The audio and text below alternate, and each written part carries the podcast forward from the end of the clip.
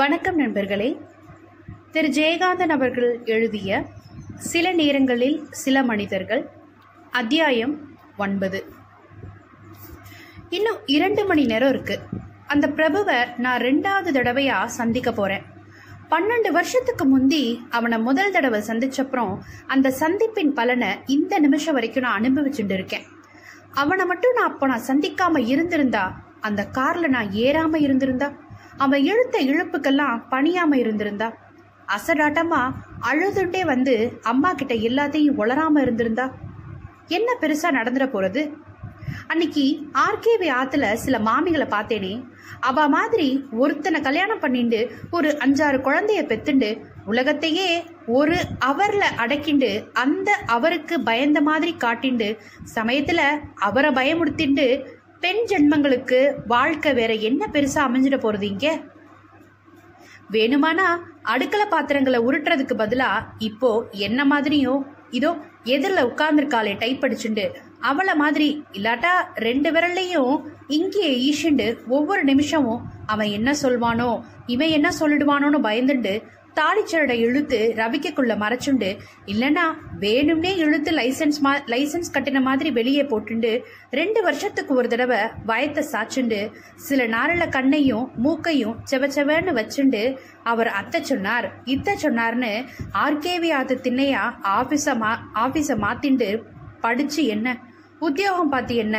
சம்பாதிச்சு என்ன, சம்பாதிக்காட்டினா என்ன, பொன் ஜென்மங்களோட வாழ்க்கை செக்கு மாடு வாழ்க்கை தான். ஆர்கேவியோட அன்னைக்கு பேசிட்டு இருக்கிறச்ச நான் இந்த மாதிரியெல்லாம் என்னென்னமோ வாதம் பண்ணினேன். இந்த 6 மாசத்துல அந்த கதைக்கு அப்புறம் அவர் 2-3 கதை எழுதியிருக்கார். அதனால நானும் போன உடனே சமீபத்தில் எழுதின அவர் கதையை பற்றி தான் முதல்ல பேச ஆரம்பித்தேன்.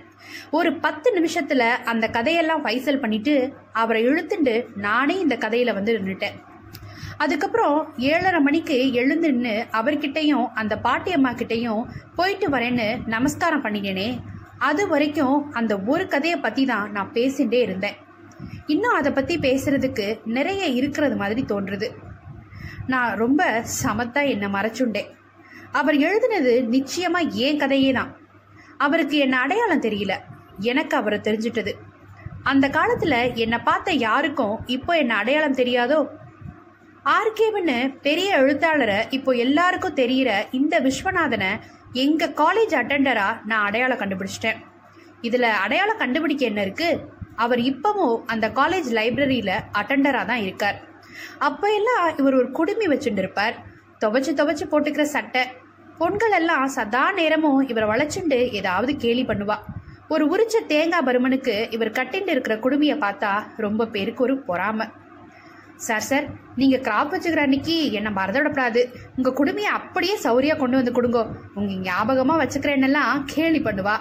அவரும் ஆகட்டும், ஆனால் அதுக்குள்ளே நீங்கள் கிராப் வச்சுட்டு வந்து நிற்காம இருக்கணும்னு பதிலுக்கு ஏதாவது சிரிச்சுண்டே நறுக்குன்னு சொல்லிடுவார்.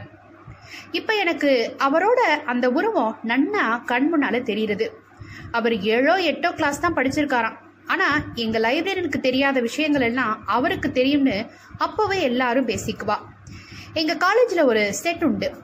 அந்த கிளாஸுக்கு ஒழுங்காக அட்டண்டன்ஸ் இல்லைனாலும் லைப்ரரியில் சைன் பண்ணாத நாளே இருக்காது. புஸ்தகம் படிக்கிறவான்னு தெரிஞ்சால் போகிறோம், அவர் என்னென்ன புஸ்தகங்கள் படித்தா அவளுக்கு உபயோகமாக இருக்கும்னு இந்த விஸ்வநாதனுக்கு எப்படித்தான் தெரிகிறதுன்னு அவர் கொண்டு வந்து தர பட்டியலை பார்த்து எல்லாரும் ஆச்சரியப்படுவா.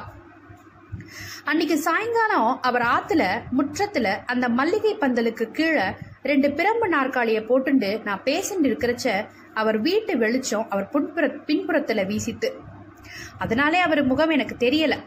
அந்த வெளிச்சம் நேரடியாக ஏன் முகத்தில் பட்டுன்றது, அதனால ஏன் முகம் அவருக்கு தெரிஞ்சிருக்கோம். ஏதேதோ பேசிட்டு இருக்கச்ச திடீர்னு அவர் கேட்டார், நீங்கள் எம்ஏ எக்கனாமிக்ஸு சொன்னேன் இல்லை, எந்த காலேஜ்? எனக்கு அவர் முகம் தெரியலை, ஏன் முகம் அவருக்கு தெரியறதேன்னு ஒரு க்ஷணம் நான் பதறி போயிட்டேன். நான் திருச்சியிலையும் சிதம்பரத்துலேயும் படித்ததை மட்டும் சொன்னேன். ஓஹோ, உத்தியோகம் ஆனப்புறம்தான் மெட்ராஸ்க்கு வந்தேலா? அவர் கேட்டப்போ ஆமாம்னு சொல்லிட்டேன். அதுக்கப்புறம் மறுபடியும் அந்த கதையை பற்றி பேச ஆரம்பிச்சிட்டோம். நான் தான் சொன்னேன், ஒருவேளை உங்கள் மெட்ராஸில் இருக்க காலேஜ் பெண்களுக்கு இப்படியெல்லாம் அனுபவம் ஏற்படுறதோ என்னமோ, நான் எல்லாம் மொஃபசல் ஸ்டூடெண்ட் தானே, என்னால் இந்த கதையை நம்பவே முடியல. ஓ, நான் என்னமா போய் பேசுகிறேன், அவர் சிரிச்ச. இருட்டில் பல் மட்டும் பளிர்னு தெரிகிறது. அவர் குழந்தை அந்த கௌசி ஓடி வர்றது அதையும் தூக்கி மடியில் உட்கார வச்சுட்டார். அப்புறம் சொன்னார், நீங்கள் தான் முதல்ல இப்படி கேட்டேன். எல்லோரும் இந்த மாதிரி எழுதலாமா எழுதலாமான்னு தான் சண்டைக்கு வரா. இப்படி கூட நடக்கிறது உண்டான்னு யாரும் கேட்கல.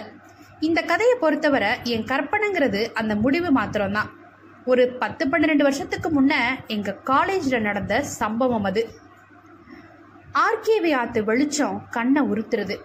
நான் வெளிச்சத்திலிருந்து நிழல் படுற இடமா நகர்ந்து உட்கார்ந்துடுறேன். அந்த மல்லிகை பந்தல்லிருந்து சரம் சரமாக பூ உதிர்ந்துட்டே இருக்கு. அவர் மடியில் உட்கார்ந்துருக்க குழந்தை இறங்கி மழை ஜலத்துக்கு கை ஏந்துற மாதிரி ஓடி ஓடி ஒவ்வொரு பூவாக பிடிச்சுட்டே பந்தல் கீழே சுற்றி சுற்றி வர்றது. அவர் என் கதையை எனக்கே சொல்லிட்டு இருக்கார். என் கதை மாதிரியே இன்னொரு கதையே இல்லை, என் கதையே சொல்லிட்டு இருக்கார். அந்த பெண்ணோட, அதாவது என்னோட பேர் அவருக்கு தெரியலையா. ஆனால் அந்த அவனை அவருக்கு நன்னா தெரியுமாமா. அவனுக்கு இதே பொழப்பான். இதை சொல்லிட்டு கொஞ்ச நாள் யோசிக்கிறார். அப்புறம் சொல்கிறார், அந்த சம்பவத்துக்கு பிறகு அவனை அந்த காலேஜ் பக்கமே காணோமா. சமீபத்தில் அவனை நேரில் பார்த்தப்போ இப்போவும் அவன் அப்படிலாம் நடந்துப்பான்னு அவருக்கு தோணலையா. அந்த பொண்ணு அப்புறம் என்ன ஆனா நான் கேட்டேன். தெரியலன்னு ஒரு வார்த்தையில் பதில் சொன்னார். அது அவ்வளவு முக்கியம் இல்லை என்கிற மாதிரி இருந்தது அந்த பதில். அப்புறம் அவரே சொன்னார், என்ன ஆகும், மற்ற பொண்கள் பேசிக்கிறதுலேருந்து எனக்கு தெரிஞ்சது. அவன் அம்மா அப்பா எல்லாம் அவளை அடித்தாலாம், தெருவில் தள்ளி கதவை சாத்திட்டாலாம். அதுக்கப்புறம் அந்த குழந்தைய காலேஜ் பக்கம் காணோம், அவ்வளவுதான். அதையெல்லாம் கேட்டப்போ அந்த குழந்தையோட அம்மா பேரில் எனக்கு ரொம்ப கோபமாக வந்தது. ஆமாம், நீங்கள் அப்போவே கதையெல்லாம் எழுதுவேலா? எழுதுவேன், ஆனால் யாருக்கும் தெரியாது. இவ்வளவு பிரபல்யம் இல்லை. பத்திரிக்கைக்காரராக திரும்பி அனுப்பிச்சுடுவா. இத்தனை வருஷம் கழிச்சு ஏன் அந்த கதையை இப்போ எழுத தோணித்து உங்களுக்கு? மறுபடியும் அவர் சிரிக்கிறார். ஆர்கேவிங்கிறவன் இப்போவும் அந்த காலேஜ் லைப்ரரியில் அட்டெண்டர் தான். இதனால் அந்த காலேஜுக்கே ரொம்ப பெருமை. இலக்கிய சங்க கூட்டத்தில் காலேஜ் ஆண்டு விழாவில் எல்லாம் இந்த ஆர்கேவிங்கிற அட்டெண்டர் பெரிய பிரமுகராக வந்து நின்று மாலை போட்டுக்குவான், பிரசங்கம் பண்ணுவான். வேறு காலேஜுகளிலிருந்து அழைப்புகள் வரும், அதுக்கும் போவான். இந்த கதையில் வர்றானே அந்த மைனர், அவன் பேரே பிரபு, முழு பெயர் பிரபாகரனா. இந்த வருஷம் காலேஜ் ரீஓப்பனிங் போது திடீர்னு 12 வருஷத்துக்கு அப்புறம் எங்கள் காலேஜ் காம்பவுண்டுக்குள்ளே அந்த காரை பார்த்தேன். அவனும் அவன் பொண்ணும் கார்லேருந்து இறங்கி பிரின்ஸிபால் ரூமுக்கு போயிட்டு இருந்தா. அவனுக்கு வயசு 35க்கு மேலே, 40க்குள்ளே தான் இருக்கும். அந்த பொண்ணுக்கு வயசு 15-16 இருக்கலாம். ஆனால் இப்போவே அவன் ஒசரத்துக்கு இருக்கா. அவள் கொஞ்ச நாளைக்கு அப்புறம் அவளும் ஆர்கேவிக்கு ரசிகையாம். நானும் அங்கே இருக்கிறது தெரிஞ்சப்புறம் ஒரு படையே திரட்டிண்டு ஒரு நாள் வந்துட்டா என்னை பார்க்கறதுக்கு. எப்படி சார் இந்த மாதிரி கதையெல்லாம் எழுதுறேன்னு கேட்டா. என்னை பார்க்க வரவா இருக்காளே, அவள் எத்தனை ரகம் தெரியுமோ, அதில் மெஜாரிட்டி ரகம் இந்த மாதிரி தான் கேட்டுண்டு வரும்.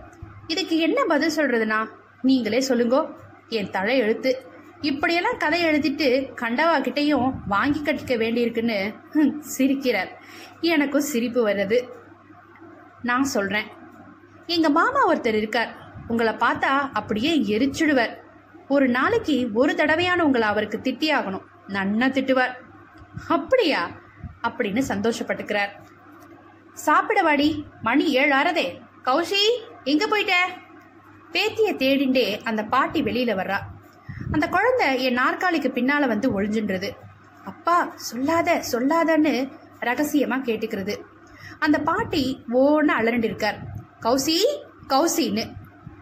அதுக்கும் சேர்த்து அவர் சிரிக்கிறார். அவர் சொல்கிறார், இந்த மாதிரி தான் சில பேர் வயிற்றுச்சலை கொட்டிக்கிறதுல எனக்கு ஒரு சந்தோஷம். சித்த கழிச்சு இவளை 2 அரை வைக்க போகிறா அவள்.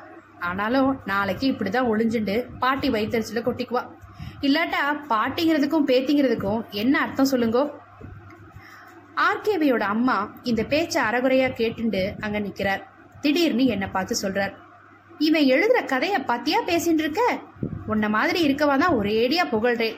இவன் என்ன எழுதுறான், எல்லாத்துக்கும் ஒரு கோணக்காட்சி பேசுவான். நீக்கு ஒன்றும் பிடிக்கிறது இல்லையாம்மா. ஆனால் அவனோட யாரும் பேசி ஜெயிச்சுட முடியாது.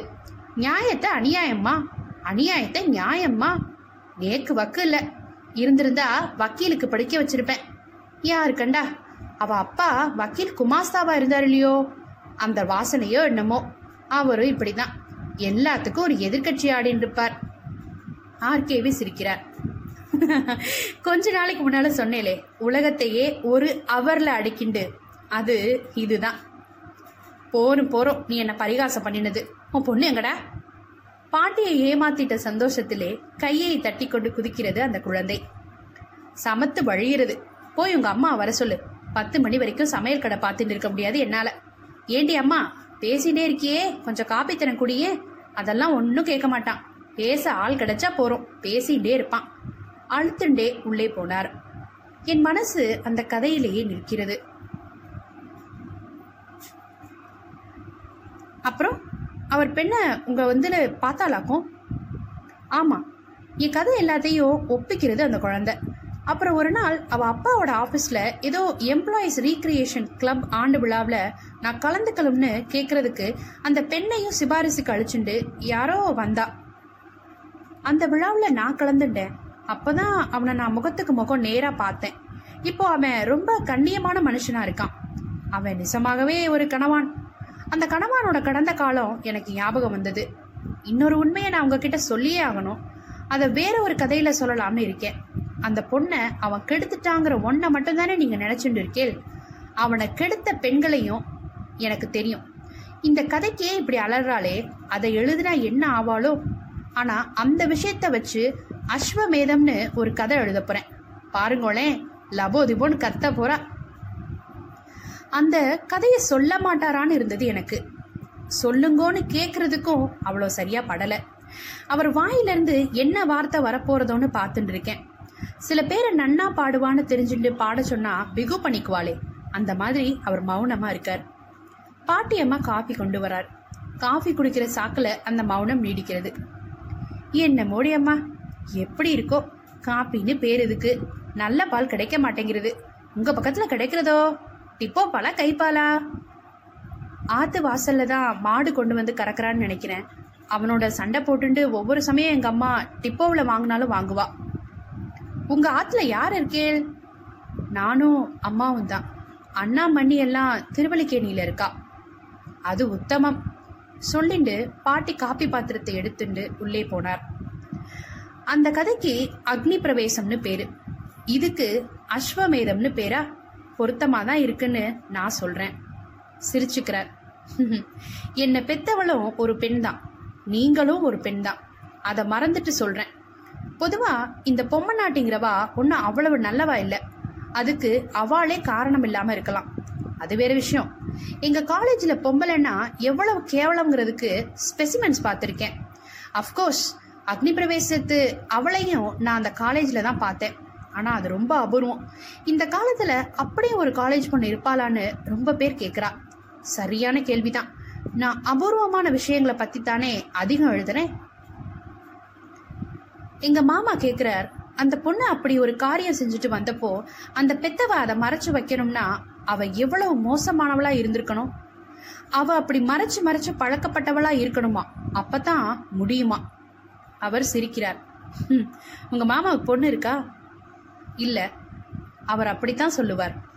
நான் உள்ள பாக்குறேன். பாட்டி கௌசிக்கு சாதம் ஊட்டுறார்.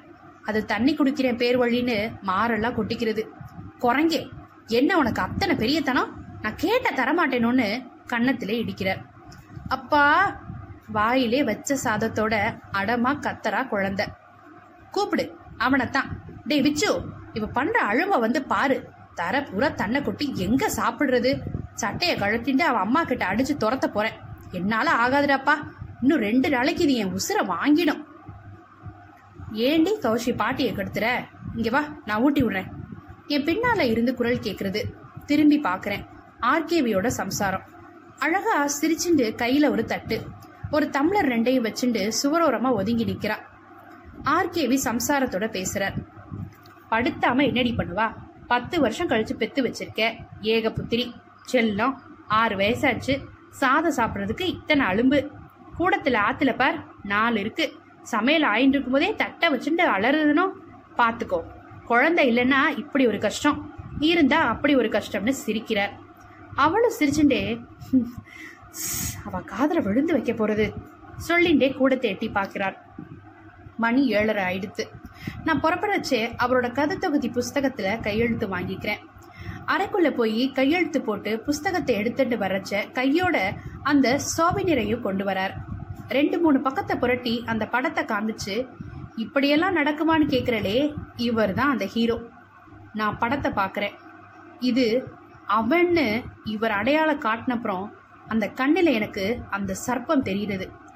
அதுக்கப்புறம் 2-3 பக்கத்தை தள்ளி பார்க்குறேன், ஆர்கேவியோட படமும் அதில் பிரசுரமாயிருக்கு.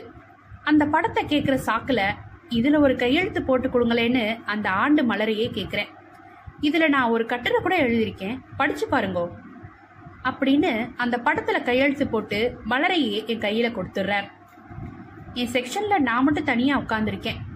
நானும் இதை புறப்பட்டுட்டேன். என்ன அவனுக்கு அடையாளம் தெரியாது. அந்த காலத்தில் என்னை பார்த்த யாருக்குமே இப்போ என்ன அடையாளம் தெரியல. இப்போது அடையாளமே அந்த இடத்துல அடையாளம் தெரியாத யாருக்காகவோ யாரோ காத்துட்டு இருக்கானே, அவன்தான் அந்த அவன்னு கண்டுபிடிச்சுக்கணும்.